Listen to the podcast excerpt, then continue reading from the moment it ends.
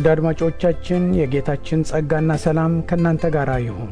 ይህ የምታደምጡት መልእክት በኢትዮጵያ የቃል ኪዳን ወንጌል ቤተ ክርስቲያን በእሁድ መደበኛ አምልኮ ፕሮግራም ላይ የተቀዳ ትምህርት ነው። መልእክቱን አዳምጣችሁ በሚኖራችሁ ጥያቄም ሆነ አስተያየት በwww ወንጌል dot org ኦንጌል dot org ወይንም www ኢትዮሲጂሲ com org ላይ በሚገኘው አድራሻ ልታገኙን ትችላላችሁ። የምትሰሙትን መልእክት እግዚአብሔር ለበረከት ያድርግላችሁ። የእግዚአብሔር ስም የተባረከ ይሁን።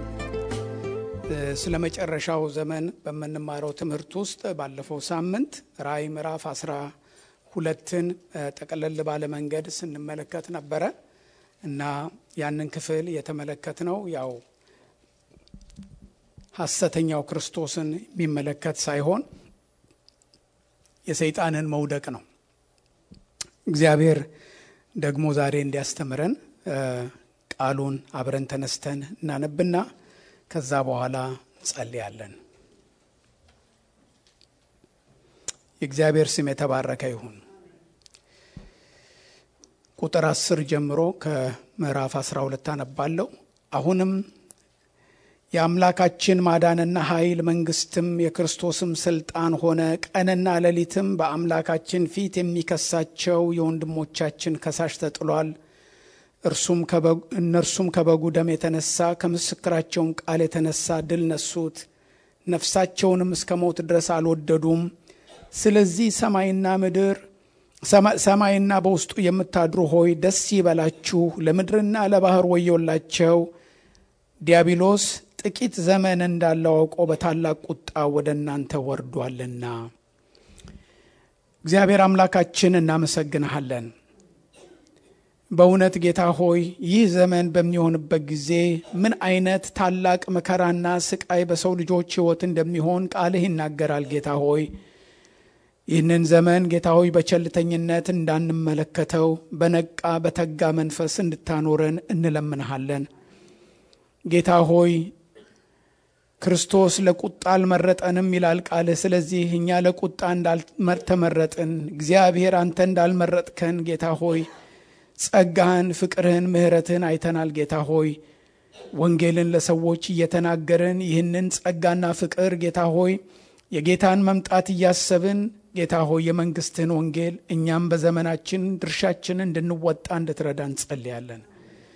እግዚአብሔር ሆይ ዛሬ ሰላምና ደህንነት እያሉ ሰዎች ወደ ምን አይነት አቅጣጫ ዓለም እየሄደች እንዳለች የማይሻረው ቃልህ የሚናገረውን ሊመጣ ያለውን ታላቁን መከራ እያሰብን ጌታ ሆይ ሕዝብን የምናነቃ ጌታ ሆይ ለሰዎች ልጆች ሁሉ ለእግራቸው መብራት የሚሆነውን ቃልህን የምንመሰክር ታማኝ አገልጋዮች አድርገን ጌታ ሆይ ይህ ትምህርት ብቻ ይሁንልን ጌታ ሆይ የሚያነቃ የሚያተጋ ጸጋ በዚህ ቦታ ይፍሰስልን በጌታ በኢየሱስ ክርስቶስ ስም አሜን።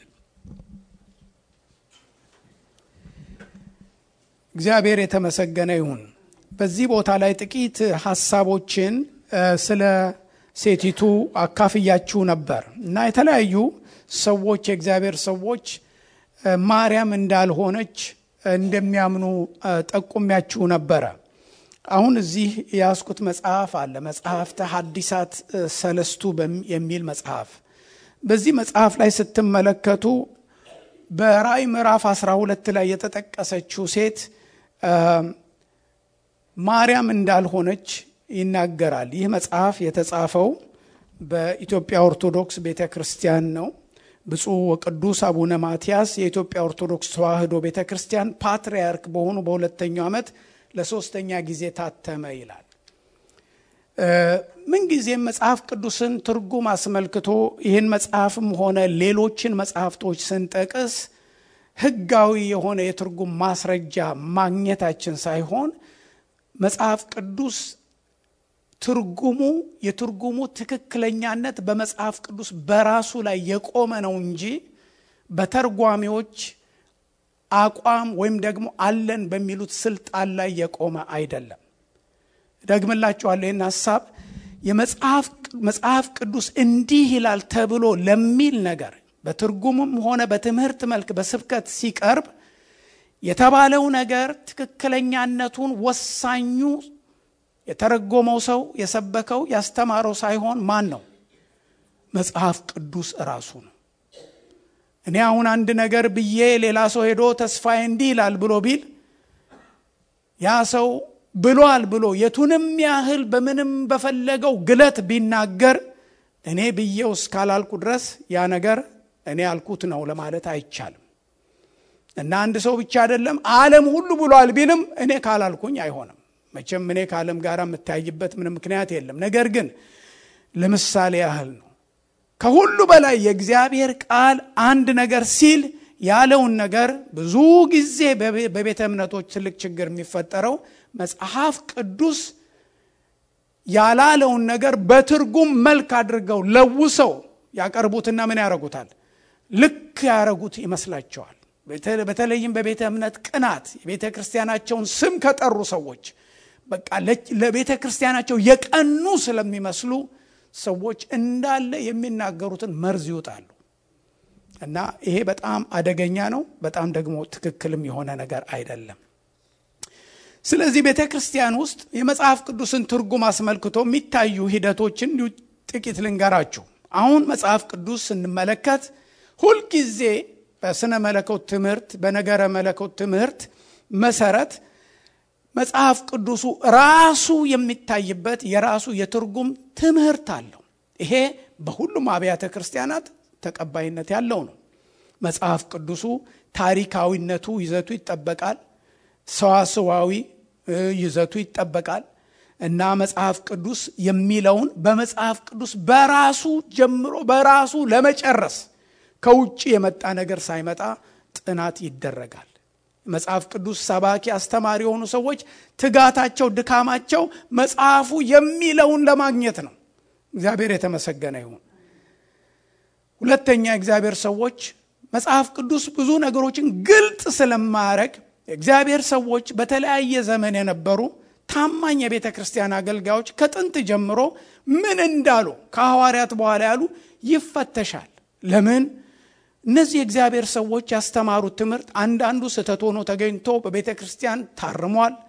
አንዳንዱ እውነት ሆኖ ተገኝቶ ቤተ ክርስቲያን ተቀብለዋለች እና እነዚህን ነገሮችም በመዳሰስ ብርሃን እንዲገኝ የእግዚአብሔር ሰዎች መጽሐፍ ቅዱስ የሚናገረውን ነገር ለቤተ ክርስቲያናቸው ያስተናገዱበት ጸጋ የተገኘበት የተማሩበትን ሁኔታም ታሪካዊ የሥነ መለኮት ጥናት በማድረግ ይታያል። ስለዚህ መጽሐፍ ቅዱስ ሁልጊዜ ስናጠና ለምሳሌ ሚስጥረ ሥላሴን ስንማር፣ ሚስጥረ ሥጋዌን ስንማር የቤተ ክርስቲያን አባቶች በኒቅያ ጉባኤ ለምን ያን እንደወሰኑ ታሪካዊ ነገሩን ስንመለከት ልናጠናው ይገባል። ምክንያቶች አሉ።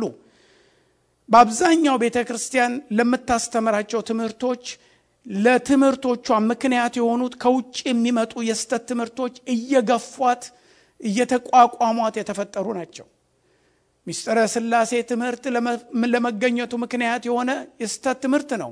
እነዚህን ነገሮች በመልክ እንዲያስይዙ አባቶችን የቀሰቀሳቸው አሪዮስ የሚባለው ሰው ተነስቶ ነው ኢየሱስ ክርስቶስን ፍጡር እንደሆነ እግዚአብሔር የፈጠረው ፍጡር ነው ብሎ አለ። አሪዮስ ከምንም ነገር የተፈጠረ ነው አለ። ኢየሱስ ክርስቶስን ከምንም ነገር የተፈጠረ ነው እና ምንም ነገር አልነበርም፣ የመጀመሪያው ፍጡር ነው። out of nothing እግዚአብሔር የፈጠረው የመጀመሪያው ፍጡር ነው አለ። ነገር ግን ክርስቶስ የባህሪ ልጅነት ከእግዚአብሔር ጋር እንዳለው ባህሪ መለኮት እንዳለው የመለኮት ባህሪ ተካፋይ እንደሆነ ከአባቱ ጋር መለኮትነት እንዳለው የባህሪ አንድያ ልጅ እንደሆነ እንደ ሌሎች መላእክት እንደ ሰዎች ልጆች ልጅ እንደማይባል አምላክነቱን ለማስረገጥ አሪዮስም ከሱም በኋላ የመጡት ሰዎች ላስተማሩት ትምህርት ሁሉ መልስ ለመስጠት ሲሉ ነው የእግዚአብሔር ሰዎች ብዙ ፍልሚያ የተካሄደው። ይህን በሬዲዮ በሰፊው አስተምሬያለሁ። ስለዚህ እንደዚህ እንደዚህ ያሉ ጥናቶችን ማጥናት ለእኛ በጣም የተገባ ይሆነናል። ለምን አንዳንዱን ነገር ምክንያቱን ሳናቅ እንዲሁ ብንለው ሙሉ የሆነ መረዳት አናገኝም። በዚህ መጽሐፍ ላይ አጻጻፉ ግዕዛዊ ባህሪ ያለው እኔ እንግዲህ የግዕዝ አነባበብ ችሎታዬ ድሮ ዳዊት ስደግም ትዝ ይለኛል። የኔታ በሁለት ምላስ አለንጋ እየገረፉ ነው ያስተማሩኝ እና ጠበቅ አርገው ላላ አርገው እያሉ እና ያን ትምህርት ብንጠብቀው እንዴት ባማረ ነበረ እና በዚህ ቦታ ላይ ምጥ ተይዛ የነበረችውን ሴት ይናገራል። ምዕራፍ 12 ላይ የዮሐንስ ራእይን ፍቺ በጥቂቱ ይጠቁማል እና በጣም የሚገርም ነገር ነው እና የሴቲቱን ሁኔታ ሲናገር ያለውን ሀሳብ ብቻ በጥቂቱ አነብላችኋለሁ። አንድም ብእሲት እንተ ትለብስ ይልና ከዛ በኋላ እንግዲህ መምህራን ብሉይና አዲስን ሲያስተምሩ ታዩ። ፀሐይ፣ አምስቱ መጽሐፍተ ሙሴ፣ ስድስተኛ መጽሐፈ ነቢያት፣ ወርሃ ወንጌል፣ ወርሃ አላት፣ ወንጌልን የጨረቃ ክፍል ብርሃን ከፀሐይ ክፍለ ብርሃን ሰባተኛ እጅ ነው እና ወትንስእ ሳብአየ እደ እምበር ሐነ ፀሐይ እንደሚል ትርጉሙን እንግዲህ ለቄስ እንተዋለን። ወንጌልንም ይልና የግዕዝ ነገር ይናገራል። ከዛ ምን ይላል? ሳብአየ ንባቡ ለእግዚአብሔር ይላታልና አስራ ሁለቱ ሐዋርያት በከበሩበት ክብር ከብረዋል። አንድም ብእሲት ምእመናን ናቸው። የብሉይንና የሐዲስን ግብር በምሳሌ ገንዘብ አድርገዋልና ምእመናን አስራ ሁለቱ ሐዋርያት በከበሩበት ክብር ከብረዋል።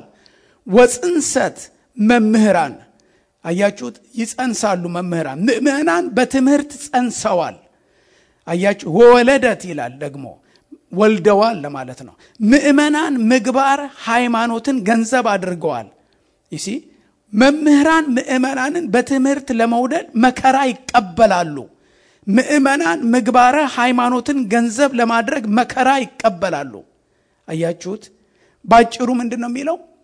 ራእይ ምዕራፍ 12 ፀሐይ የተጎናጸፈችው ሴት ምን ሆና ነው ያለችው ነው የሚለው። አያችሁት፣ ሐዋርያቶችና የወንጌል አስተማሪዎች ናቸው። በወንጌል የተጸነሱ ምንድን ናቸው? ምእመናን ናቸው። ስለዚህስ ቤተ ክርስቲያን ነች ማለት ነው። ይህንን ትርጉም ስትመለከቱት ወገኖቼ እንደዚህ ያለውን ትርጉም የሰጡ ሌሎችም ሰዎች እንዳሉ እንመለከታለን። ሌሎችም ሰዎች በዚህ ሁኔታ ላይ እንዳሉ ማየት እንችላለን። እግዚአብሔር የተመሰገነ ይሁን። ስለዚህ ሴቲቱ በዚህ ቦታ ላይ የታየችው ማን ነች ቢባል ማርያም ነች ለማለት እጅግ በጣም አስቸጋሪ ነው። ለምን የራእይ መጽሐፍ ትንቢት መሆኑ ይቀርና ማርያም ጌታችንን የወለደችበት ታሪክ ውስጥ እንከታታለን ማለት ነው። ነገር ግን የራእይ መጽሐፍ ትንቢት ነው ብለን ካልን ወደፊት የሚፈጸም ነው። አንደኛ ይሄ ራእይ መጽሐፍ በውስጡ የተጠቀሱት ነገሮች በሙሉ የዲያብሎስ መውደቅ፣ ሚካኤልና መላእክቱ መዋጋታቸው፣ ወደ ምድር መጣሉ፣ ሴቲቱ መሰደዷን ስንመለከት በፍጹም ለማርያም ሊሆን እንደማይችል ማየት ይቻላል። ይሄ ታሪክ አንዳንድ እግዚአብሔር ሰዎች ሲመለከቱት ምንም እንኳን ምዕራፍ አስራ ሁለት ላይ ቢሆንም ከመጨረሻ የመጨረሻው ዘመን ማለት ነው ሰባቱ የመከራ ዘመን መቼ ተጀመረ ለሚለው ቀደም ብዬም እንዳሳየኋችሁ ምዕራፍ ስድስት ላይ ጌታችን ኢየሱስ ክርስቶስ ማህተሙን በፈታበት ጊዜ ነው። ማህተሙን ገና አልፈታም ጌታ። ማህተሙ መፈታት የሚጀምረው መቼ ነው ቢባል በሰባቱ ዓመት የመከራ ዘመን መጀመሪያ መጀመሪያ ላይ ነው የሚሉ የእግዚአብሔር ሰዎች አሉ። የራእይ መጽሐፍ ይህንን ቅልብጭ አድርጎ አይነግረንም። ነገር ግን ማህተሙ ከተፈታበት ጊዜ ጀምሮ የሚሆኑትን ነገሮች ስንመለከት የሚደርሰው በሰው ልጆች ላይና በምድር ላይ ያለውን መከራ ስናይ የሰባቱን መከራ ዓመት አኳኋን ነው የሚያሳየን ማለት ነው። ስለዚህ ምዕራፍ ስድስት ሐሰተኛው ክርስቶስ የሚነሳው መቼ ነው የሚል ጥያቄ ብንጠይቅ በምዕራፍ ስድስት ላይ እንደሚነሳ ነው ብዙ የመጽሐፍ ቅዱስ ተማሪዎች የሚያምኑት። ምዕራፍ ስድስት ላይ ሐሰተኛው ክርስቶስ ለመነሳቱ ምክንያት ምንድን ነው ለሚለው ብዙ የእግዚአብሔር ሰዎች የሚስማሙት ይሄ ሐሰተኛው ክርስቶስ ሰይጣን ከሰማይ ከወደቀ በኋላ ለምድርና ለባህር ወዮላቸው የሚለውን በሁለት አይነት መንገድ የሚያቀርቡት አሉ። አንደኛ ሴቲቱን ሲያሳድዳት ይታያል። ሴቲቱን ሲያሳድዳት ስለሚታይ ሴቲቱ አይሁዳውያንን እንደምትመለከት ባለፈው ተመልክተናል። እና ተሰዳ የምትሄድበት አገሮች እንዳሉ ከተሞች እንዳሉ ሞአብ የሚባሉት አገሮች በነዛ በእስራኤል አካባቢ ያሉ አገሮች እስራኤላውያኖች ተሰደው በጭንቀት ሐሰተኛው ክርስቶስ መጨረሻ ላይ ከነሱ ጋር የገባውን ቃል ኪዳኑን ሲያፈርስ የመጨረሻውን ሶስት ዓመት ተኩል ላይ ጭንቅና መከራ ሲደርስባቸው ይሸሻሉ። ያንን ሽሽት እንደሚያሳይ ምዕራፍ 12 እንደሚያሳይ ተመልክተናል። ሴቲቱ በእንደዚህ ያለ ሁኔታ መሸሿ የታላቁ ንስር ክንፍ ተሰጥቷት የሚለው እግዚአብሔር እስራኤልን ከግብፅ ምድር በንስር ክንፍ ተሸከምኳችሁ እንደሚል የእግዚአብሔርን እርዳታ እንጂ የሚያሳየው literal ክንፍ በላይዋ ላይ እንደሚወጣ አይደለም። ደግሞም አንዲት ሴት አይደለችም። represent የምታደርገው አይሁድን በሙሉ ነው። ስለዚህ ሴቲቱ ከዛ በታላቁ መከራ ጊዜ ሸሽታ እንደምታመልጥ በማቴዎስ ወንጌል ምዕራፍ 24 ላይ ይሄ መከራ የሽሽት ጊዜ ለእስራኤል እንደሚደርስ ጌታ ኢየሱስ ክርስቶስ እንዴት እንደተናገረ እንመልከት። ማቴዎስ ምዕራፍ 24 ላይ ይሄንን በጥቂቱ እናያለን ከ12 ጀምሮ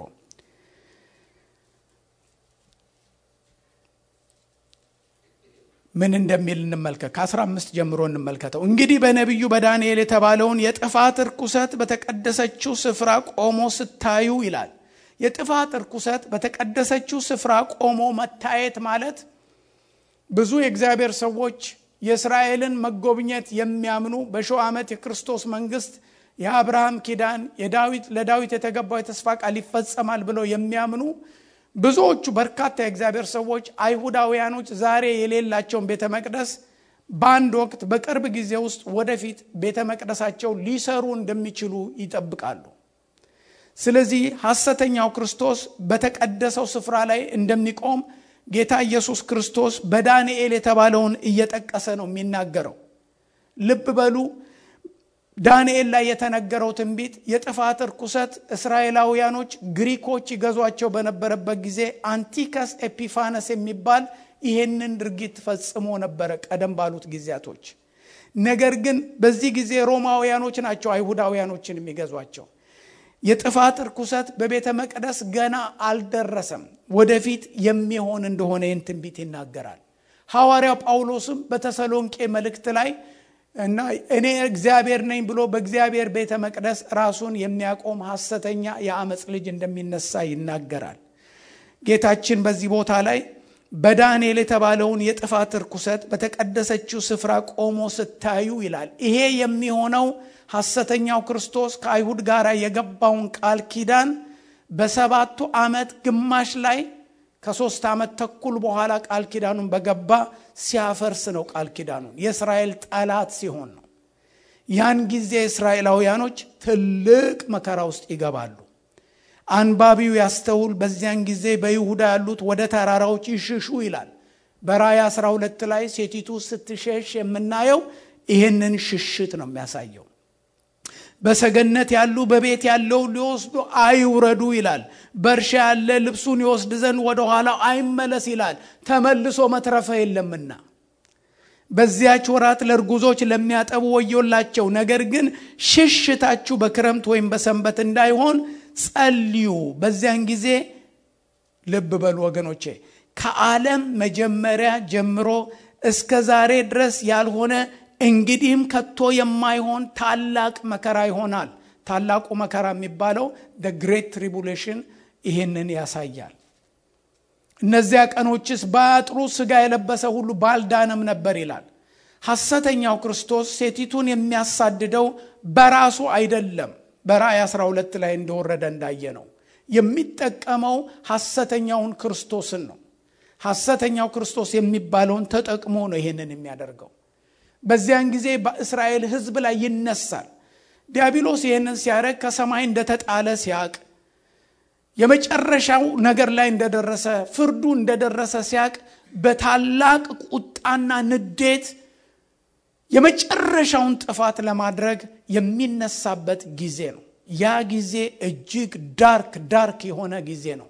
የጨለማ ጊዜ ነው። ከባድ ጊዜ ነው። ጌታ ኢየሱስ ክርስቶስ ንብረታቸውን እንኳን ሰዎች ምንም ነገር ይዘው ወደ ከተማ ቤታቸው ገብተው ምናልባት ለገበያ ወጥተው ሊሆን ይችላል መለስ ማለት የማያስፈልግ እስኪሆን መሸሽ እንዳለባቸው ነው የሚናገረው። ፔትራ የምትባል ቦታ ሄደው እንደሚሰበሰቡ ብዙ የእግዚአብሔር ሰዎች ይጠብቃሉ። አይሁዳውያኖች ሁሉ ይሸሻሉ፣ ያመልጣሉ ከዛ። ነገር ግን ብዙዎቹ ያልቃሉ፣ ይጠፋሉ። በጣም በርካታ የሆኑ እነዚህ ቀናቶች ባያጥሩ እስራኤልን እንዳለ completely destroy ለማድረግ ሰይጣን የተነሳበት ጊዜ ነው። መቼም እዚህ ላይ የጻፍኩትን material ሁሉ በእንደዚህ ያለ ጉባኤ ላይ ለማንበብ በጣም አስቸጋሪ ነው። በቀደም Bible study ላይ ሳነብላቸው ነበር። አይሁዳውያኖችን ለማጥፋት ሰይጣን በዓለም ላይ የሰራቸውን ስራዎች ሂትለርን ብቻ ነው ሰዎች የሚያስቡት። ወገኖቼ አንዳንዱን እንዲሁ እስኪ ላንብብላችሁ። በጣም በጣም አስደናቂ ነው። ለምንድን ነው አይሁዳውያኖች ይህን ሁሉ መከራ የሚቀበሉት? ለምን ይመስላችኋል? ለምን ይመስላችኋል?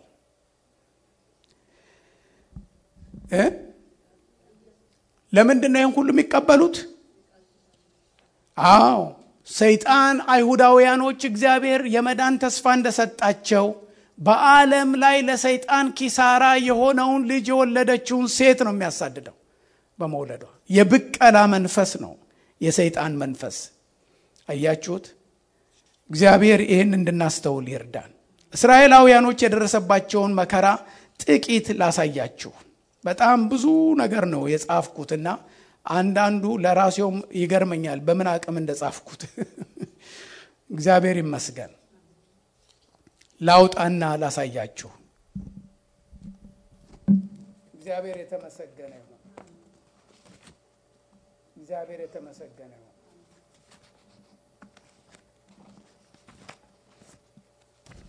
ታላቁ ፍሬዴሪክ በመባል የሚታወቀው ሰው በፍርድ ቤት ቀርቦ በነበረበት ወቅት መጽሐፍ ቅዱስ የእግዚአብሔር ቃል ለመሆኑ አንድ ማስረጃ እንዲያቀርብ ሲጠየቅ የመለሰው መልስ ክቡርነቶ አይሁድ ብሎ ማስረጃው እሱ እንደሆነ ተናገረ። በእውነት እኔ ራሴ እንደሚገባኝ የእስራኤልን ሕዝብ ታሪክ በማየት የመጽሐፍ ቅዱስን እውነተኛነት ማየት ትችላላችሁ። ለምን ብትሉ አይሁዳውያኖች የደረሰባቸው መከራ በሙሉ እንደ ተጻፈው እንደ ነቢያት ቃል ሆኖ እናያለን። አይሁዳውያን ከተቀበሉት መከራና ከደረሰባቸው ጥፋት ጋር ተነጻጽሎ እንዴት እዚህ ሊደርሱ እንደቻሉ ሲታይ መጽሐፍ ቅዱስ ስለ ከሚናገረው የተስፋ ቃል ውጪ ማንም ሰው ምንም ምክንያት ሊያገኝለት አይችልም። በዓለም ላይ any nation በእስራኤል ሕዝብ ላይ የደረሰውን የሚመስል መከራ ያየ ማንም የለም። ምንም እንኳን መሲሁን ጌታን ባለመቀበላቸው ብዙ መከራ ቢቀበሉም ሰይጣን እነርሱን በማጥፋት የመጽሐፍ ቅዱስን ጠቃሚነት ባዶ ለማድረግ ምክንያት እንደሚፈልግ የታወቀ ነው። አይሁዳውያን ነቢያት፣ መላው የእስራኤል ሕዝብ የጌታን ቃል ለማስተላለፍ መሲሁ የሚመጣበትን ዘርና ሁኔታ ለማመቻቸት በእግዚአብሔር እጅ የተያዙ መሳሪያዎች እንደሆኑ በግልጽ እንድንረዳ እንሆናለን። እነርሱ ይላል ሐዋርያ ጳውሎስ እስራኤላውያን ናቸውና ይላል። ልጅነት፣ ክብር፣ ኪዳን፣ የሕግ መሰጠት፣ የመቅደስ ስርዓት፣ የተስፋው ቃላት ለእነርሱ ናቸው። አባቶች ለእነርሱ ናቸው። ከእነርሱም ክርስቶስ በስጋ መጣ። እርሱም ከሁሉ በላይ የተባረከ ለዘላለም የተባረከ አምላክ ነው። አሜን ይላል። ብሉይ ኪዳንን ያገኘ ነው ከነሱ ነው። የመቅደስ ስርዓት የነሱ ነው። አባቶች የነሱ ናቸው። ነቢያት የነሱ ነው። ኢየሱስ በእነሱ በኩል ነው የመጣው። የተስፋው ቃላት ለእነርሱ ናቸው ይላል ጳውሎስ ነው ይህን የሚለው። አንዳንድ ሰዎች አይሁዳውያን እግዚአብሔር አይሁዳውያንን ለምን መረጠ ብለው ይጠይቃሉ። አይሁዳውያን የተመረጡት የአብርሃምን በረከት ወደ አሕዛብ ለማስተላለፍ የበረከት ተቀባይና አስተላላፊ እንዲሆኑ ነው። ታማኝ አልሆኑም፣ እምቢ አሉት። ኃላፊነታቸውን የተጠሩበትን እምቢ ብለው ክርስቶስን በመስቀላቸው የተቀበሉት መከራ እንዴት እግዚአብሔር serious አምላክ እንደሆነ ያሳያል። በብሉይ ኪዳን በነበረው ቃል ኪዳን መሰረት ሕይወታቸው፣ ታሪካቸው ብዙ ኃላፊነትን የሚያቅፍ እንደነበረ መዘንጋት የለብንም። ኃላፊነት ላያቸው ላይ ነበረ። ከእግዚአብሔር የተቀበሉትን ይህንን ታላቅ ኃላፊነት ካለመወጣታቸው በላይ የዓለም ሁሉ አዳኝ በመሆን የተገለጠውን ጌታቸውን ሰቀሉት። ደሙ በእኛና በልጆቻችን ይሆናሉ። ጌታችን ለሞት አሳልፈው ሲሰጡ ጲላጦስ ምንም ለሞት የሚገባ በደል አላገኘሁበትም እያለ እጁን ሲታጠብ ደሙ በእኛና በልጆቻችን ይሁን አሉ። ክፉ ምርጫ። ጌታ ኢየሱስ እስኪወለድ ድረስ በብሉይ ኪዳን ሕግና ስርዓት ስት በሞግዚት ሲጠበቁ ከቆዩ በኋላ ሰማያዊ በሆነ የልጅነት ስልጣን የእግዚአብሔር ልጆች ሊያደርጋቸው የሚችለውን መሲህ ካዱት። እኛ ለመዳን የተሰጠንን ነገር ተጠንቅቀን እንድናይ ትምህርት ይሆነን። ኢየሱስን ማግኘታችንን በታላቅ ትሕትና እንድንጠብቅ እግዚአብሔር እንድናስተውል ያድርገን። ከመንፈሳዊም ሆነ ከማንኛውም ባርነት ነፃ የሚያወጣቸውን ጌታ አናምንህም።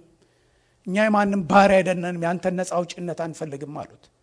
በብሉይ ኪዳን በዘዳግም የተጻፈው የሕጋቸው እርግማን በላያቸው ላይ ፈሰሰባቸው። ዘዳግም ላይ ብትመለከቱ ዘዳግም ምዕራፍ 27 28ን ብትመለከቱ እንዴት የሚያሰቅቅ እርግማን ነው። ረጅም ምዕራፍ ስለሆነ ለማንበብ ጊዜ በጣም ሰፊ ይጠይቃል። please አንብቡት፣ please አንብቡት። ከእስራኤል ሕዝብ ታሪክ ጋር ቁጭ አድርጋችሁ ብታስተያዩት literally ሊትራሊ ተሸክመው የያዙት የሚያነቡት መጽሐፍ እርግማን በላያቸው መጥቷል። አይሁዳዊ አንድ አይሁዳዊ ሰው ይህንን እርግማን አስመልክቶ ለስፔን ንጉሥና ንግሥት ሲናገር እንደዚህ አለ። ልትረግሙን አትችሉም፣ በላያችን በረከት አለብን። ደግሞም ልትመርቁን አትችሉም፣ በላያችን እርግማን አለብን ይላል። አይሁዳውያኖች ለእግዚአብሔር በረከት የሚያገኙት እሱ ባለው መንገድ ከመጡ ነው። እምቢ ቢሉት ምንም ነገር ማንም ቢያደርግላቸው አይድኑም። ለምን? ይሄ በእግዚአብሔር የታዘዘ እንደሆነ ይሄ አይሁዳዊ ተናገረ። ይህም ሁሉ ሆኖ ጥቂት በጥቂት በዚህ ጌታን ከመቀበላቸው በስተቀር አይሁዳዊነት ከክርስትና ጋር የተጣላ እምነት ሆኖ እንዳለ እንመለከታለን። ዛሬ በእስራኤል ምድር ክርስቲያኖችን ያሳድዳሉ። በነገራችን ላይ የደረሰባቸው መከራ ሁሉ በጎላ ደረጃ የአምላካቸውን ፊት በንስሐ እንዲፈልጉ አላደረጋቸውም እስካሁን ድረስ። በጣም ጠንካራ ልብ አላቸው። በዘፍጥረት ምዕራፍ 3 15 በአንተና በሴቲቱ መካከል በዘርና በዘሯ መካከል ጠላትነት አኖራለሁ በማለት ጌታ ከተናገረበት ጊዜ አንስቶ ሰይጣን ጠላቱ የሚሆነውን ጭንቅላቱን የሚቀጠቅጠውን ዘር ለማጥፋት በብሉይ ሲታገል ነው የኖረው። መጨረሻ ላይ ኢየሱስ ድል አድራጊ ሆኖ ወደ አባቱ አረገ። ክብር ለእግዚአብሔር ይሁን። ጥንት ገና ከመሰረቱ አይሁዳውያን ለማጥፋት ጸረ አይሁድ በሆነ የጥፋት ዓላማ የተሞሉ መሪዎችን በመጠቀም ሰይጣን ብዙ ሲሰራ ነበረ። በ1548 ዓመተ ዓለም የግብፁን ፈርዖን ቀዳማዊ አሚኖቶፕን በመጠቀም አይሁዳውያንን ጨርሶ ለማጥፋት የተሞከረው ሰይጣናዊ ዓላማ ሳይሳካ እንደቀረ ታሪክ ይመሰክራል። ወንድ የሚባል ሁሉ የተወለደ እንዲጠፋ የአሜኒቶፕ የጥፋት አዋጅ በታወጀበት ዘመን ሙሴ ተወለደ። እግዚአብሔር እስራኤልን ታድጎ ከግብፅ ምድር አወጣቸው። በ722 ዓመተ ዓለም አሦራውያን እስራኤልን ለማጥፋት የሰሜኑን ክፍል አስር ነገድ በግዞት በማፍለስ ሰማርያን ሰው አልባ በማድረግ የሰሩትን የጌታ ቃል የምናነበውን መጽሐፍ ቅዱሳችን ላይ አለ።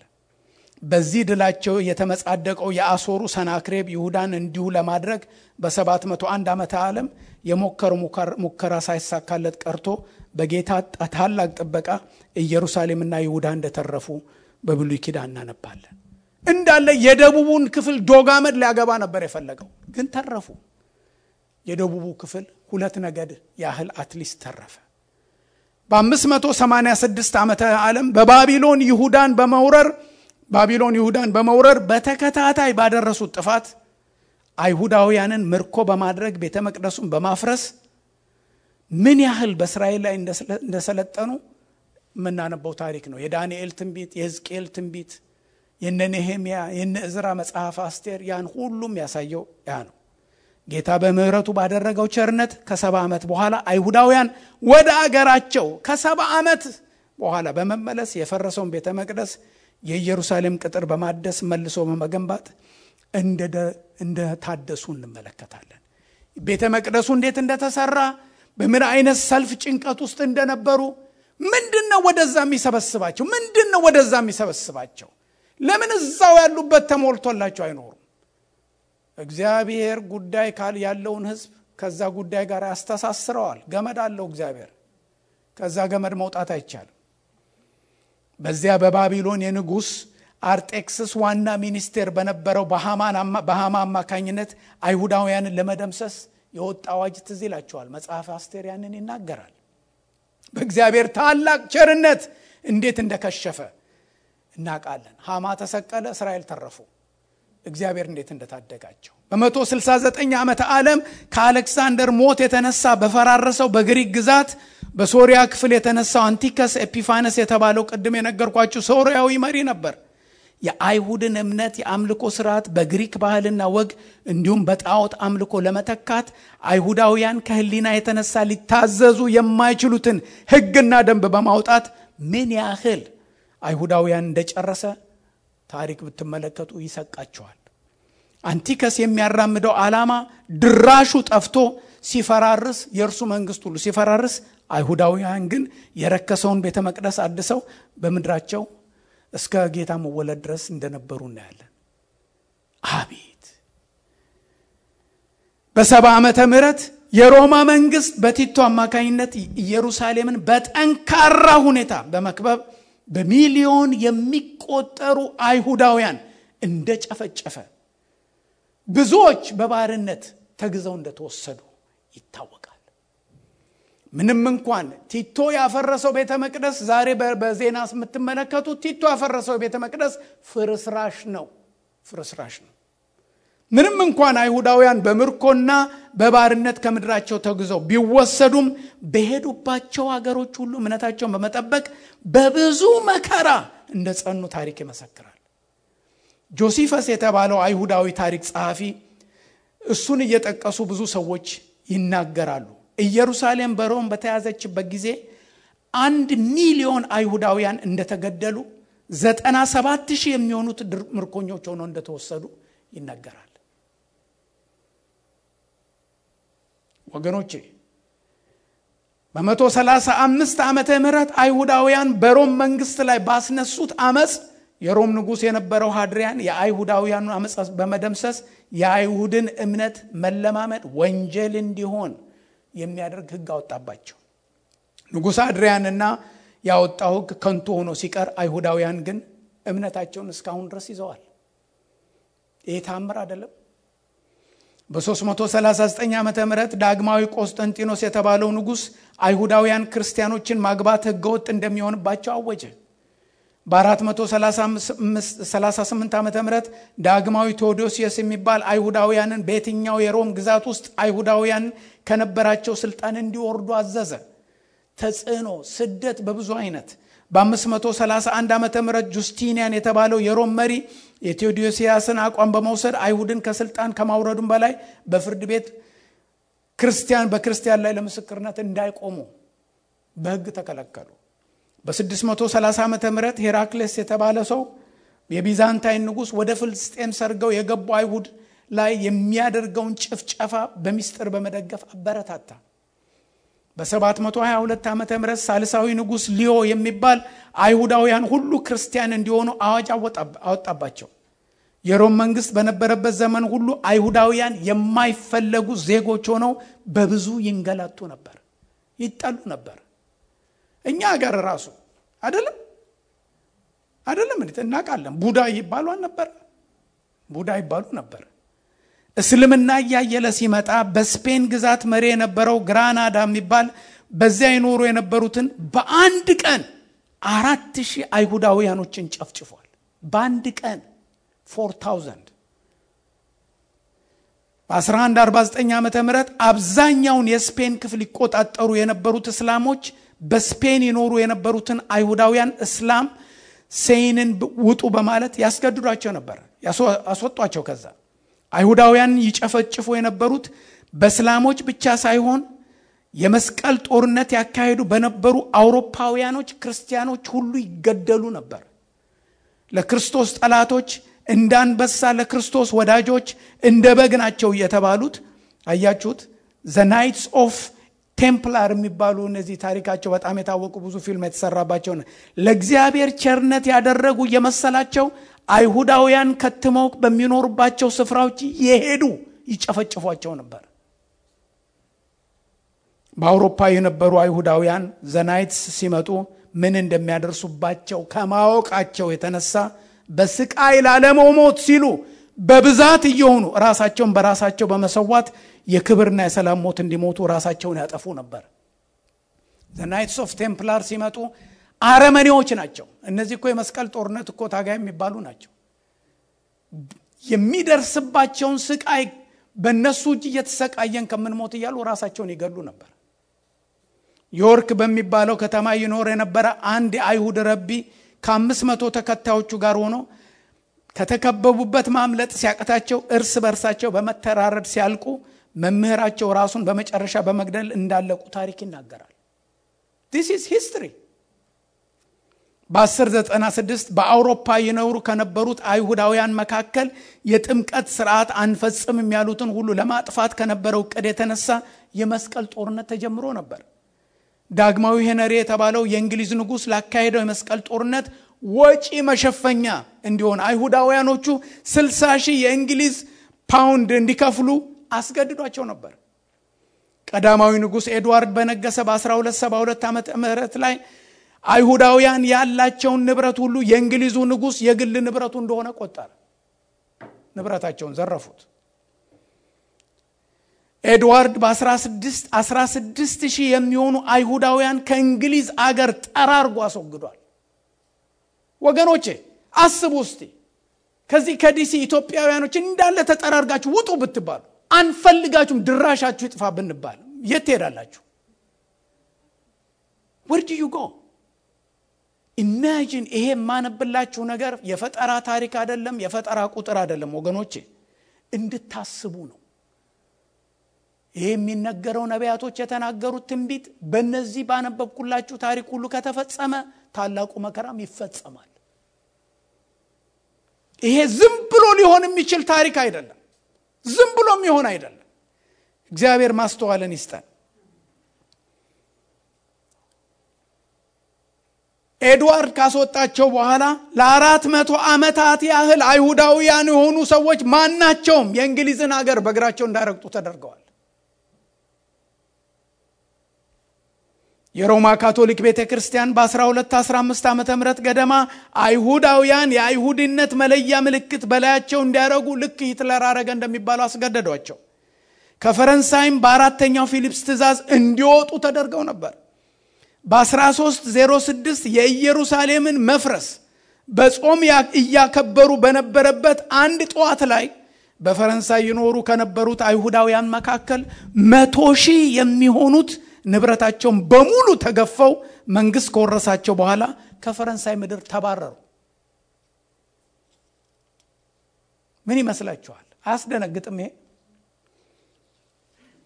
ከአስር ዓመት በኋላ ወደ ፈረንሳይ ለመመለስ ሲፈቀድላቸው ጋጠወጦችና መረን እረኞች በአይሁዳውያን ላይ ዘምተው አጠፏቸው ሲመለሱ እንደገና በ1683 አይሁዳውያን ከፈረንሳይ ከቅኝ ግዛቶቿ ሁሉ እንዲወጡ ሲደረጉ ያ ሁኔታ የተለወጠው በ1723 ዓመተ ምህረት ብቻ ነበር። በ1475 ዓመተ ምህረት ትሬንት በሚባል የጣሊያን ከተማ ይኖሩ የነበሩ አይሁዳውያን ሁሉ ተገደሉ። በአጠቃላይ ሲታይ አይሁዳውያን የውሃ ጉድጓድ በመመረዝ ክርስቲያን ሴቶችን በመዳፈር እንዲሁም ሕፃናትን መስዋዕት ያደርጋሉ በመባል ይከሰሱ ነበር። ፍርድ ከሚሰጥበት አዳራሽ ከመሬት በታች ባለ መንገድ ውስጥ እንዲሄዱ እየተገደዱ ከመሬት በታች የብረት ወይዘሮ በመባል ከሚጠራው በሴት መልክ ከተሰራ የብረት መቀርጠፊያ ውስጥ እየተከተፉ ይገደሉ ነበር።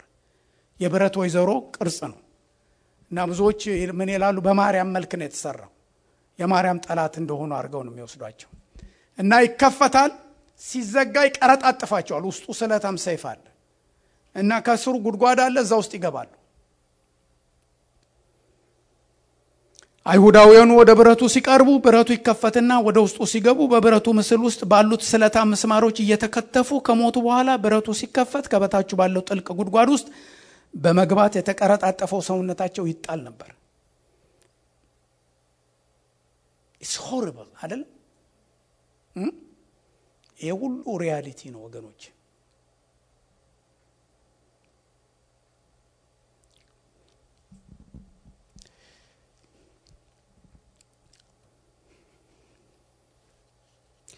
ወደ ክርስትና እምነት የመጡት የተኮነኑ እየተባሉ ይጠሩ ነበር። በ1479 ስፔን ከሃዲ የሚባሉትን አይሁድና የካቶሊክ ቤተ ክርስቲያን የምትጠላቸው ሐሰተኞች ሁሉ እየተመነጠሩ እንዲወገዱ ታቀደባቸው። በ1492 የስፔን ንጉሥ የነፍስ አባት በነበረው የካቶሊክ ቄስ አማካይነት 300 ሺህ የሚሆኑ አይሁዳውያን የሚሄዱበትን ሳያውቁ ሳይመርጡ ከስፔን በመባረር አስፈሪ የሆነ ዓላማ የሌለው ጉዞ እንዲጓዙ ተገደዱ። 300 ሺህ ሰዎች። ይህንን አዋጅ ለማስለወጥ አንድ አይሁዳዊ 600 ሺህ ክራውን ለመክፈል ሐሳብ ለመሪዎቹ አቅርቦ ንጉሥና ንግሥቲቱ ሊቀበሉት አዘን ብለው ነበር። በዚህ ሁኔታ ላይ እንዳሉ የመስቀል ምልክት የያዘ አንድ የስፔን መርማሪ በሀፍረት በተያያዘው ንጉሥ ፊት በመቆም አያደል ምን አለ? ይሁዳ በሰላሳ ዲናር አሳልፎ የሸጠውን ተመልከቱ አለ ንጉሱን። ያኔ ካቶሊክ ቤተ ክርስቲያን ማለት እምነት ማለት ነገስታቶቹ የሚፈሩበት ጊዜ ነው። ተመልከቱት 600 ሺህ ዶላር ዲናር ተቀብሎ ነፃ ሊያወጣቸው ነው እያለ ተመልከቱት ሲለው ሐሳቡን ቀይሮ በልውጡ አላቸው። እናንተ ደግሞ አሁን ከፍ ባለ ዋጋ እየሸጣችሁት ከእግዚአብሔር ጋር በዋጋ ትደራደራላችሁ አሉ። ጩኸቱን ሲያሰማ መሪዎቹ በሰውየው ፊት በመንቀጥቀጥ አይሁዳውያኑ እንዲባረሩ አደረጓቸው። በ1506 ዓ ም በፖርቹጋል ተሰደው የሚኖሩ አይሁዳውያን ተለቅመው ተጨፍጭፈዋል። በስፔን የነበረው የጥፋት ውሳኔ በፖርቹጋሉም እንዲደገም ተደርጓል። ከሁለት መቶ ዓመት በኋላ እንኳን ስፔን ለአይሁዳውያን ያላትን አመለካከት ጨርሶውንም ሳትቀይር ለረጅም ጊዜ ቆይታለች። በ1648 በመቶ ሺህ የሚቆጠሩ አይሁዳውያን በሆላንድ ተጨፍጭፈዋል። 1448 እስከ 1450 ጥቁር ሞት የተባለው ወረርሽኝ በተነሳበት ጊዜ አውሮፓ ውስጥ አይሁዳውያን የበሽታው መንስኤ ናቸው እየተባሉ በያሉበት እየተከታተሏቸው ሰለባ ሲያደርጓቸው ነበር። ውድ ወገኖች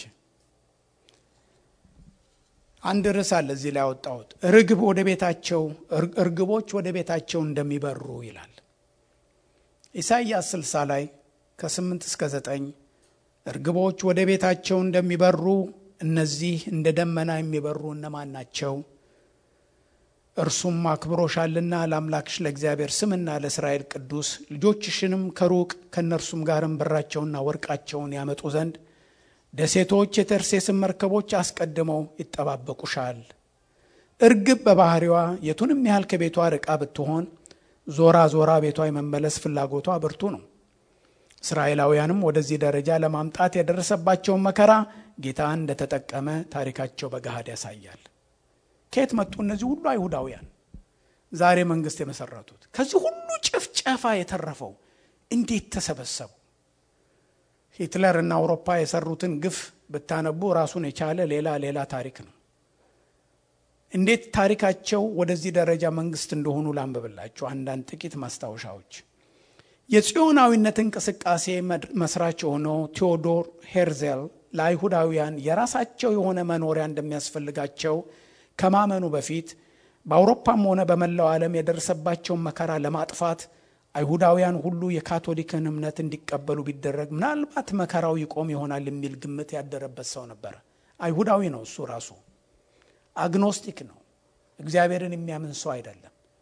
ይህን ሁሉ ግን ታሪክ ግን አይሁዳዊ የሆነ ሰው እኔ እንኳን በልቤ ውስጥ አለ እንኳን አይሁዳዊ የሆነ ኢማጂኔ ሁሉ ታሪክ በውስጡ የወደቀበት ሰው እና ይሄ ሰው ይህንን ነገር እንደ ምርጫ አድርጎ በልቡ ያስብ ነበር። ይህ ግምት አይሁዳውያኖች ካቶሊክ ቤተ ክርስቲያን አውሮፓን ሁሉ dominate ያደረገችበት ጊዜ ስለነበር ካቶሊክ ከሆኑ ሰላም ያገኛሉ ብሎ ያስብ ነበር።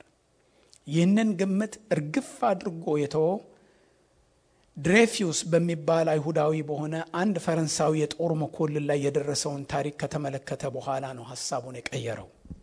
ፈረንሳዊው መኮንን ለጀርመን መንግስት ሰልልሃል በሚል ክስ ተከሶ ምንም ባላጠፋው ወንጀል ታስሮ ከቆየ በኋላ ንጹሕ ሰው መሆኑን የተረዳ ሰው ባደረገው ጥረት ጉዳዩ ለሶስተኛ ጊዜ በፍርድ ቤት እንዲታይ ተደርጎ ነፃ ሆነ። ይህ መኮንን ወደ ቀድሞ ስራው እንዲመለስ በተደረገበት ወቅት ጸረ አይሁድ እንቅስቃሴ በአውሮፓ የተጋጋለበት ወቅት ነበር። ይህንን ጉዳይ በአንክሮ ይከታተል የነበረው ቴዎዶር ሄርዜል ፈረንሳውያን ሰለባ ፈረንሳውያን ሰለባዊ ሰልፈኞች ወይም የሚገሉ ነፍሰ ገዳይ የሆኑ ሰልፈኞች ሞት ለአይሁድ የሚል መፈክር እያሰሙ ሲጮሁ በማየቱ አመለካከቱ ጨርሶውንም ተቀየረ። ይህን ጊዜ ብትመለከቱት በታሪክ ሂትለር አይሁዳውያኖችን የሚጠላው አንደኛ ሰላዮች ናቸው እያለ ነው። ሂትለርና ፈረንሳይ ጠበኞች ናቸው። ፈረንሳይም እነሱኑ ሰላዮች ናቸው ይላል። ሁሉም ጠላቱ የሚያደርገው ማንም ወዳጅ የሌለው ህዝብ ምን አይነት ነገር ነው ይሄ? እንደዚህ ያለ ታሪክ በምድራችን እየሆነ እንዴት ዝም ይባላል ወገኖቼ? እንዴት ችላ ይባላል? ይህ እኮ ድንቅ የሆነ እንቆቅልሽ አስገራሚ ነገር ነው። ችላ የሚባል ነገር አይደለም። ሄርዜል ይህንን ካየ በኋላ አይሁዳውያን አለ ሐሳቡን ቀይሮ የራሳቸው የሆነ ሀገር እንደሚያስፈልጋቸው በመገንዘብ ይህንን ነገር ተግባራዊ ለማድረግ ብሎ የጽዮናዊነት እንቅስቃሴ ጀመረ። እግዚአብሔርን የሚያምን ሰው አይደለም። ይሄን ታሪክ ይሄን ግፍ ከማየቱ የተነሳ ሄርዜል አይሁዳውያን አይሁዳዊነታቸውን ችግርና ስደት ሳያመጣባቸው ያለምንም ስጋት የሚኖሩበት አገር ያስፈልጋል ብሎ በጽኑ አመነ። ብዙዎች ይህንን ሐሳብ ሲሰሙ አብድሃል ይሉት ነበር። አስቡ፣ የት አገር ነው እሱ አገራቸው? የት ነው እሱ አገራቸው? ጎሬላ ፋይተር የላቸው፣ ምን የላቸው፣ ምን የላቸው። እንዲህ አገር በአንድ ጊዜ ባንዲራ ሰቅሎ አገር እንዴት ነው የሚባለው? የት የት ነው እሱ አገር የሚኖራቸው? አውሮፓ። ያ ሁሉ ህዝብ እንደ ከብት እየተነዳ ውጣ የሚባልበት የሚነዳበት ሀገር የት ነው የሚገቡት? Middle East። ያ ሁሉ ጭፍጨፋ ተደርጎባቸው የተሰደዱበት ሀገር እንዴት ሊሆን ይችላል? አብድሃል ቢሉት ድንቅ እንዳይመስላችሁ። በነቢያት የተነገረውን ትንቢት ለመፈጸም ጌታ የሚጠቀምባቸው ሰዎች ሰዎች እንዴት እንደሚነሱ መሳሪያ እንዴት እንደሚያደርጋቸው ያስደንቃል። ሄርዜል እግዚአብሔር የሚፈራ ሰው አይደለም፣ አይሁዳዊ ነው። ክርስቲያንም አይደለም፣ አይሁዳዊ እምነቱንም አይለማመድም፣ አግኖስቲክ ነው። ግን የዚህን ሰው ሀሳብ እግዚአብሔር ተጠቀመ።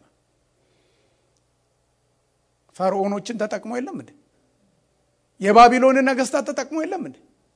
እግዚአብሔር ሁሉን ይጠቀማል። ሰባ ሰገልን ያሰገደ ጌታ እኮ ነው። ሄርዜል በጌታ ቃል ላይ የተፈጸመውን ትንቢት የሚያምን ሰው አልነበረም። በቅዱሳት መጽሐፍ ትንቢት እየተመራ ያደረገው እርምጃ አልነበረም። እንዲያው መንፈሳዊ አቋም የሌለው እግዚአብሔርን ማምን ሰው እንደነበረ ይታያል ታሪኩ። እስራኤልን ከተበተኑበት ሁሉ ተሰብስበው ወደ አባቶቻቸው ሀገር ሊሰበስባቸው የፈለገው የምህረት ጌታ በነቢያቱ የመሰብሰባቸውን የምስራች ገና ከጥንት ተናግሮ ስለነበር ቃሉን ሊፈጽም ኃያል ነው። በኢሳይያስ 11 ላይ ከ11 እስከ 12 ብታነቡ ስለዚህ ቃል እንዲህ የሚል እናያለን። በዚያን ቀን እንዲህ ይሆናል፣ የቀረውን የሕዝቡን ቅሬታ ከአሶር፣ ከግብፅ፣ ከጳጥሮስ፣ ከኢትዮጵያ ከኢትዮጵያ አይናችን አይቶ የለም ታሪክ በማን ጊዜ? በደርግ ጊዜ መጨረሻው ላይ ቤት በኩል አክራሪ እስላም በሚገዛበት በሱዳን በሱዳን እግዚአብሔር ሊሰራ ካለ በማዕበል መንገድ አለው በእሳት ውስጥ መንገድ አለው። ከኤላም ከሰናኦር ምድር ከሐማት ከባህር ደሴቶች ይመልስ ዘንድ ጌታ እንደገና እጁን ይገልጣል። ነቢያቶቹ ከሩቅ በትንቢት ቴሌስኮፕ እያዩ ይናገሩ ነበር። ለአሕዛብ ምልክት ያቆማል ከእስራኤልም የተጣሉትን ይሰበስባል ከይሁዳም የተበተኑትን ከአራቱ የምድር ማዕዘኖች ያከማቻል ኢሳይያስ ይህንን ትንቢት ከባቢሎን ምርኮ በፊት ከመቶ ዓመት ቀደም ብሎ ከባቢሎን መርኮ የተናገረው ትንቢት ነበር። አይሁዳውያን በባቢሎን አገር ምርኮ ሆነው ከተወሰዱ በኋላ ወደ ኢየሩሳሌም የተመለሱት ከባቢሎን አገር ብቻ ነበር። ኢሳይያስ በትንቢቱ ከጠቀሳቸው አገሮች የመሰብሰብ ነገር አሁን ባለንበት ዘመን የተከናወነ ነው፣ እየተከናወነም ያለ ነው። በኢሳይያስ 43 ከአምስት እስከ ስድስት እስራኤላውያን ከሰሜን ከደቡብ ከምስራቅ ከምዕራብ እንደሚሰ ከአራቱ የምድር ማዕዘን በአጠቃላይ ይህን ሁኔታ ለማየት ብዙ ትንቢቶችን ማየት ይቻላል። በጣም በርካታ ትንቢቶች አሉ። ሁሉን ላነብላችሁ አልችልም። እነዚህ ሁሉ ትንቢቶች አሉ። መዓት ትንቢት ነው ያለው። የሄርዜል ምኞት በተግባር ለመዋሉ ምክንያት የሆነው በእንግሊዝ ሀገር የዓለም ጦርነት ወቅት ለእንግሊዝ መንግስት ትልቅ ውለታ የዋለ ካይም ዊዝማን የተባለ አይሁዳዊ chemist ነበረ። ይህ ሰው የእንግሊዝ መንግስት ጭስ የማያወጣ ጥይት ለመስራት የሚረዳውን acetone ን ከበቆሎ እንዴት አድርጎ ማምረት እንደሚቻል ያሳየ ሰው ነበር። ከዚህ አገልግሎቱ የተነሳ ሎርድ ባልፎር በወቅቱ የእንግሊዝ የውጭ ጉዳይ ሚኒስትር ሆኖ ያገለግል የነበረ ሰው ዊዝማንን ላደረግከው አገልግሎት የሚገባህን ሽልማት ራስህ ንገረን ብሎ ጠየቀው። ዌዝማን የጽዮናዊነት እንቅስቃሴ ዋና ደጋፊ ስለነበረ የእንግሊዝ መንግስት አይሁዳውያን በፍልስጤም አገር የሚኖሩበት ቦታ እንዲያገኙ እንድትረዳ ጠየቀ። እንግሊዝን እዛ ወስዶ ያስቀመጣት እግዚአብሔር ኦቶማን ቱርክን ሰብረው ነው ወገኖቼ። ፈረንሳይና እንግሊዝ ነበሩ ያንን ቦታ በዚያን ጊዜ የሚቆጣጠሩት። አያችሁት? በአንድ ኬሚስት ውለታ ከዚህ የተነሳ የእንግሊዝ መንግስት በታሪክ የታወቀውን የቤልፈርድ አዋጅ አያችሁት? የቤልፈርድ አዋጅ አወጡ። ይህንን አዋጅ ታላቅ ዶኩሜንት አዘጋጁ። በ1917 ዓ ም እንግሊዝ ፍልስጤምን ከቱርኮች እጅ ነፃ አወጣች። የተባበሩት መንግስታት አባላት በ1922 በመሰብሰብ እንግሊዝ አይሁዳውያን መንግስት መስርተው የሚኖሩበት ስፍራ በፍልስጤን ምድር እንድትሰጥ ኃላፊነት ሰጧት። ባቀረበችው ጥያቄ መሰረት እግዚአብሔር ካላደረገው ሊሆን አይችልም። ጠላቶቻቸውን በሙሉ አንብቤላችኋለሁ። የሚወዳቸው የለም። የሚሆነውን ተመልከቱ። እንግሊዝ ይህንን ሁኔታ በተግባር ለመፈጸም ስትል ከፍልስጤም ነፃ የሆነ ራሱን ትራንስ ጆርዳን በሚባል መጠሪያ የተሰየመ ክልል ለአረቦች መኖሪያ እንዲሆን አካለለች። ከዚህ የተነሳ ወደዚህ ክልል መጉረፍ የጀመሩትን አይሁዳውያን የተመለከቱ የአካባቢው አረቦች በታላቅ ቁጣ ተሞሉ። የአካባቢው ሰላም ተናወጠ። አካባቢው የዘይት አውጭ ሀገሮች በመሆኑ እንግሊዝ በስጋት ላይ ወደቀች። በተለይም የሁለተኛው ዓለም ጦርነት መዳረሻ ጊዜ ላይ ጀርመን በመካከለኛው ምስራቅ ብዙ ወዳጆቿን በማፍራት እንግሊዝ አቋሟን እንድትቀይር የሚያስገድዳት ሁኔታ ሲፈጥር ለአይሁዳውያን የገባችውን ቃሏን አጠፈች። የስድስቱን ቀን ታሪክ ብታነቡ የተካሄደውን አይሁዳውያኖች አባንዳን ሲያደርጓቸው በምን አይነት ወገኖች እኔ ይህንን ነገር በጣም የምነካበት የምደነቅበት ነው። ፖላንዳዊ የሚናገረው ፖላንዳዊ ቋንቋ ነው። ራሻዊ የሚናገረው ራሻዊ ነው። እንግሊዝ ያለው እንግሊዝ ነው። ሰሜን አፍሪካ ያለው ኢትዮጵያ ያለው አማርኛ ነው። የኢትዮጵያ እንኳን በኋላ ላይ ነው የሄዱት። ግን በየሀገሩ የተበተነው አይሁድ ተሰብስቦ ለአንድ ዓላማ ሊዋጋ። ወገኖቼ፣ እኛ እዚህ አስር ዓመት ቆይተን ኢትዮጵያ ግራ ይገባናል። ሰላሳ ዓመት ቆይተን እንደውም ምን ኢትዮጵያ እዚሁ አይደለች እንዲ ያለችው? በርበሬው ምኑም ምግቡም ሁሉም በሙሉ አለ እዚህ። ምን ኢትዮጵያ ያልሆነ ነገር ምን አለ እዚህ? አይደለም እንግሊዝኛ እኮ በደንብ አልፈታም ያልን የተቸገርነው እኮ ለዚህ ነው እኮ። እንዴ? በአማርኛ ቋንቋ እንግሊዝኛ እያወራን እነዚህ ሰዎች ግን የሚኖሩት ሙልጭ ብለው እኮ ሌላ ሀገር ውስጥ ነው ያሉት። ከዚህ ወጥተው ከዚህ ወጥተው በአንድ ዓላማ ተሳስረው የጦር መሪው ማን ነው? የሚያስተሳስረው አንድ የሚያደርገው ማን ነው? እኛ ሶስት ሺህ ዓመት ታፍራ ተከብራ ብለን መግባባት አቅቶናል። ባቢሎን ቋንቋ ነው የሆነብን። አይደለም? ከኔ ኢማጂን ማን ነው እንዲያደርጋቸው? እግዚአብሔር እግዚአብሔር እግዚአብሔር እግዚአብሔር።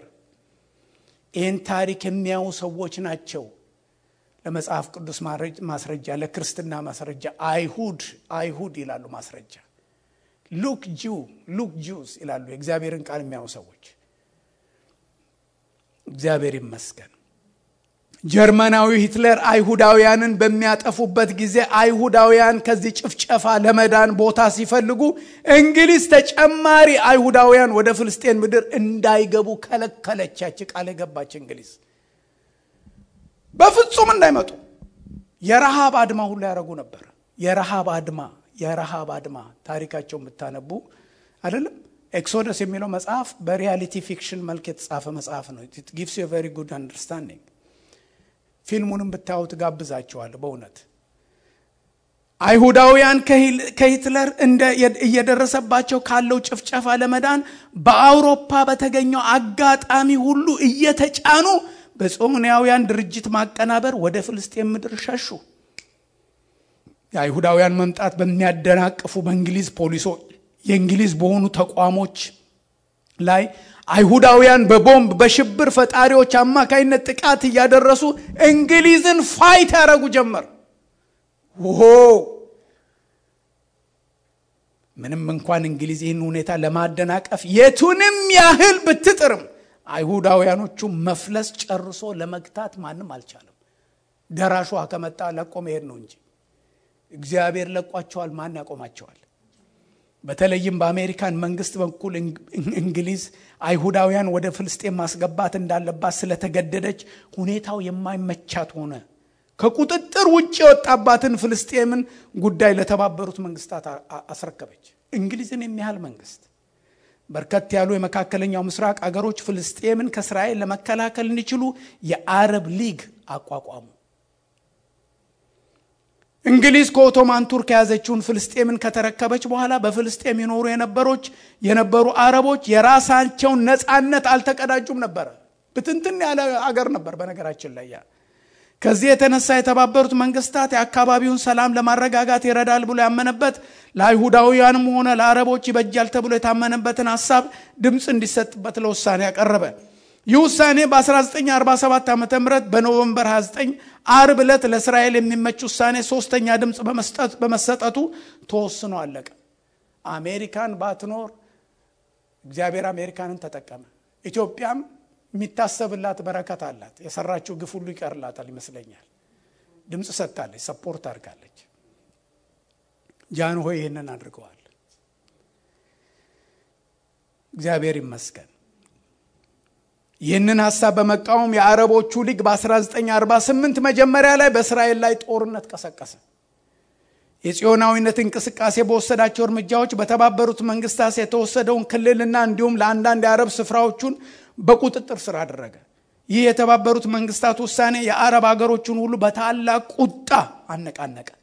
አምሳ ሺህ የሚገመተው የአረብ ህዝብ አይሁድን በሙሉ ጨፍጭፎ ሬሳቸውን ወደ ባህር ለመክተት የሚያስከፍላቸው ዋጋ የአስር ሺህ አረብ ህዝብ መስዋዕትነት ነው የሚል ግምት አደረባቸው። ምንድን ነው ከዚህ ከአውሮፓ ተበታትኖ የመጣ ድራሻቸውን እናጠፋለን።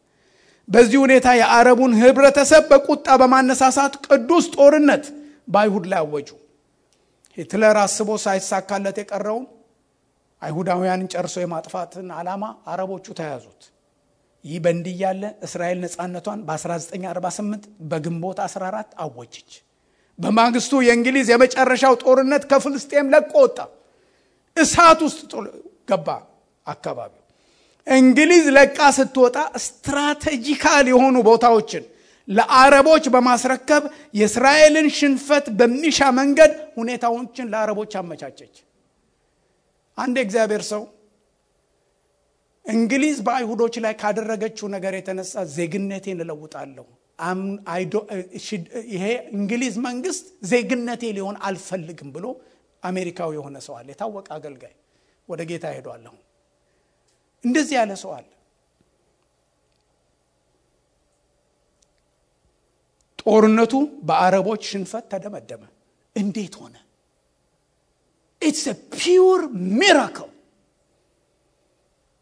እስራኤልን ካየሉባት እንደ ጎርፍ ፍልስጤምን አላደለም ከላዋ ላይ እንዳለ ተጥለቅልቀው ነው የመጡት።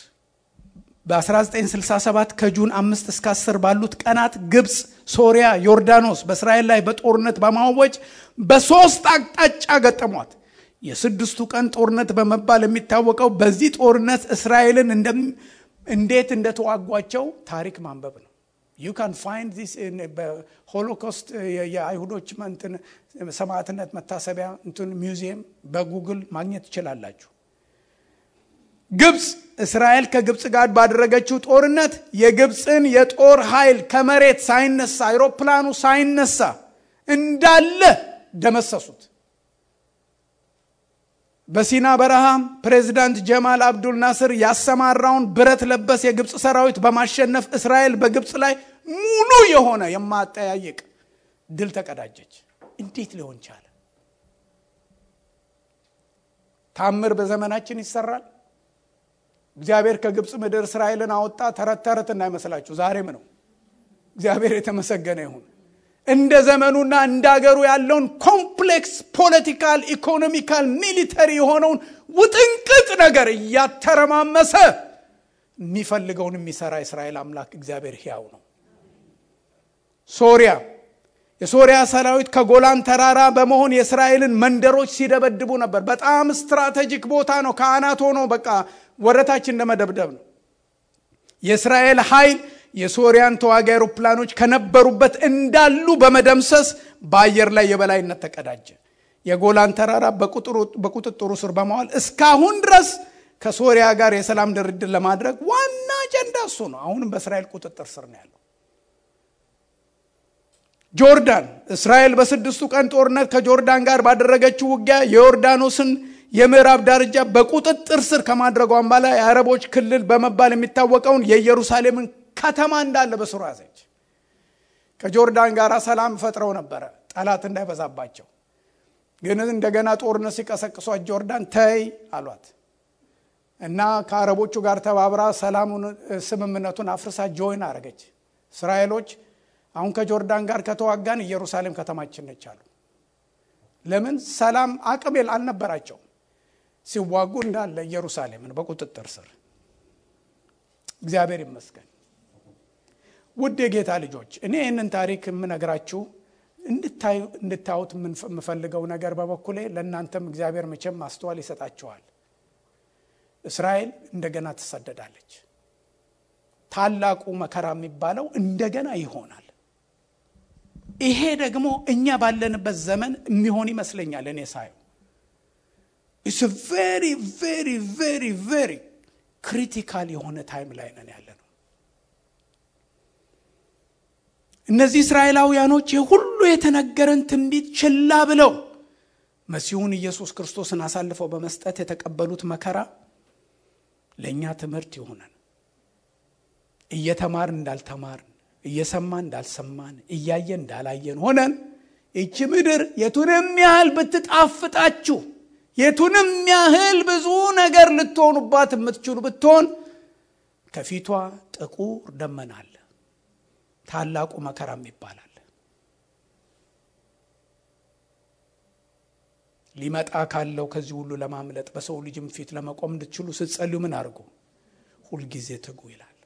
በጸሎት አጀንዳችሁ ውስጥ ይህን ዘመን መጨመር አለባችሁ። ጌታ ይመጣል። ጌታ ኢየሱስ ይመጣል። ውድ የጌታ ልጆች በዚህ በራእይ ላይ ያየነው አውሬ ታላቁ ዘንዶ በታላቅ ቁጣ ወርዶ የመጀመሪያው target የሚያደርጋት ወንድ ልጁን የወለደችውን ሴት ነው። ያቺ ሴት ማርያም አይደለችም። በሰባቱ ዓመት መከራ ዘመን የሚፈጸም በእስራኤል ላይ የሚደርስ መከራ ነው። ብዙ ጽሑፍ አለ ያዘጋጀሁት። ወደፊት እግዚአብሔር አምላክ ፈቃዱ ሲሆን አሳያችኋለሁ። እግዚአብሔር የሰማነውን ነገር ለማስተዋል ያደርግልን፣ ለማስተዋል ያደርግልን። ኢየሱስ ክርስቶስ ይመጣል። መጽሐፍ ቅዱስ ተረት ተረት የላም በረት አይደለም። ሪል የሆነ ነገር ነው። ጌታ ይመጣል። እንጸልይ። ኦ ክብር ለእግዚአብሔር ይሁን፣ ክብር ለእግዚአብሔር ይሁን። በዚህ ሁሉ መከራ ያለፈው የእስራኤል ሕዝብ ሳስብ ልቤ ይጨነቃል። እውነቴን ነው የምነግራችሁ። ጳውሎስ እኔ ራሴ የተረገምኩ እንደሆን አለ። ወገኖቼ እኔ አይሁዳዊ አይደለሁም በዘሬ ነገር ግን ብሉይ ኪዳንን ከእነሱ የተቀበልነውን እያነበብን እየታነጽን ያለን ሰዎች ነን። አይገርምም ወገኖቼ? ዛሬ ስሙን እየጠራን የምናከብረው ጌታ ከድንግል ማርያም የተወለደ ነው። ውለታ አለብን እኛ። እግዚአብሔር ሆይ እኛን ከጨለማ ያወጣህበት ምሕረት ለዚህም ሕዝብ ይሁን ማለት አለብን። እኛ እግዚአብሔርን ባለማወቅ ከኖርንበት ሕይወት ወደ አንተ ያስጠጋህን እግዚአብሔር ለዚህም ሕዝብ ለአባቶቻቸው የገባኸውን ኪዳን አስብላቸው ጌታ ሆይ አስብላቸው እንበል። ኢየሩሳሌም በረሳሽ ቀኜ ትርሳኝ ይላሉ የእግዚአብሔር ሰዎች። እኛም ስለ ኢየሩሳሌም ሰላም ልንጸልይ ግድ አለን። ስለ ኢየሩሳሌም ሰላም ልንጸልይ ኢየሱስ በእግሩ የረገጠባት የምናመልከው የአምላካችን ክብር በማደሪያው ድንኳን ያረፈበት ቦታ ነው። ስለ ኢየሩሳሌም ልንጸልይ ይገባል። ልንጸልይ ይገባል። እግዚአብሔር ድንቅ አምላክ ነው። ድንቅ አምላክ ነው። እግዚአብሔር ሆይ እንዲህ ያለ ታሪክ ተመልክተን ጌታ ሆይ ልባችን በጣም ጌታ ሆይ በሐዘን ይመታል። ጌታ ሆይ አንተ እንዴት ትላለህ? ጌታ ሆይ ከእኛ ይልቅ ይህን ስታስብ እንዴት ትላለህ? በእውነትም ጌታ ሆይ የቱንም ያህል ቢበድሉህ ጌታ ሆይ የፍቅርህን ጥልቀት አይተናል። በወዳጆቼ ቤት የቆሰልኩት ቁስል ነው ብለህ እንደምትገናኛቸው ተናግረሃል። ተገናኛቸው። እስራኤል የሚድንበት ጊዜ ይፍጠን፣ ይፍጠን። ጌታ ሆይ ይፍጠን፣ ይፍጠን፣ ይፍጠን። እስራኤል ወደ ንስሐ የሚመለስበት ጊዜ ይፍጠን። ከክህደት፣ ከውርደት፣ ከዘረኝነት እግዚአብሔር ሆይ የምትመልሳቸው ጊዜ ይፍጠን። እግዚአብሔር ሆይ ምድር እግዚአብሔርን በማወቅ ወደምትሞላበት ወደ በረከት ሁሉ ጌታ ሆይ ባለጠግነት ዓለም ሁሉ የሚገባበት ጊዜ ይፍጠን። ጌታ ሆይ በኢየሱስ ስም እንለምንሃለን።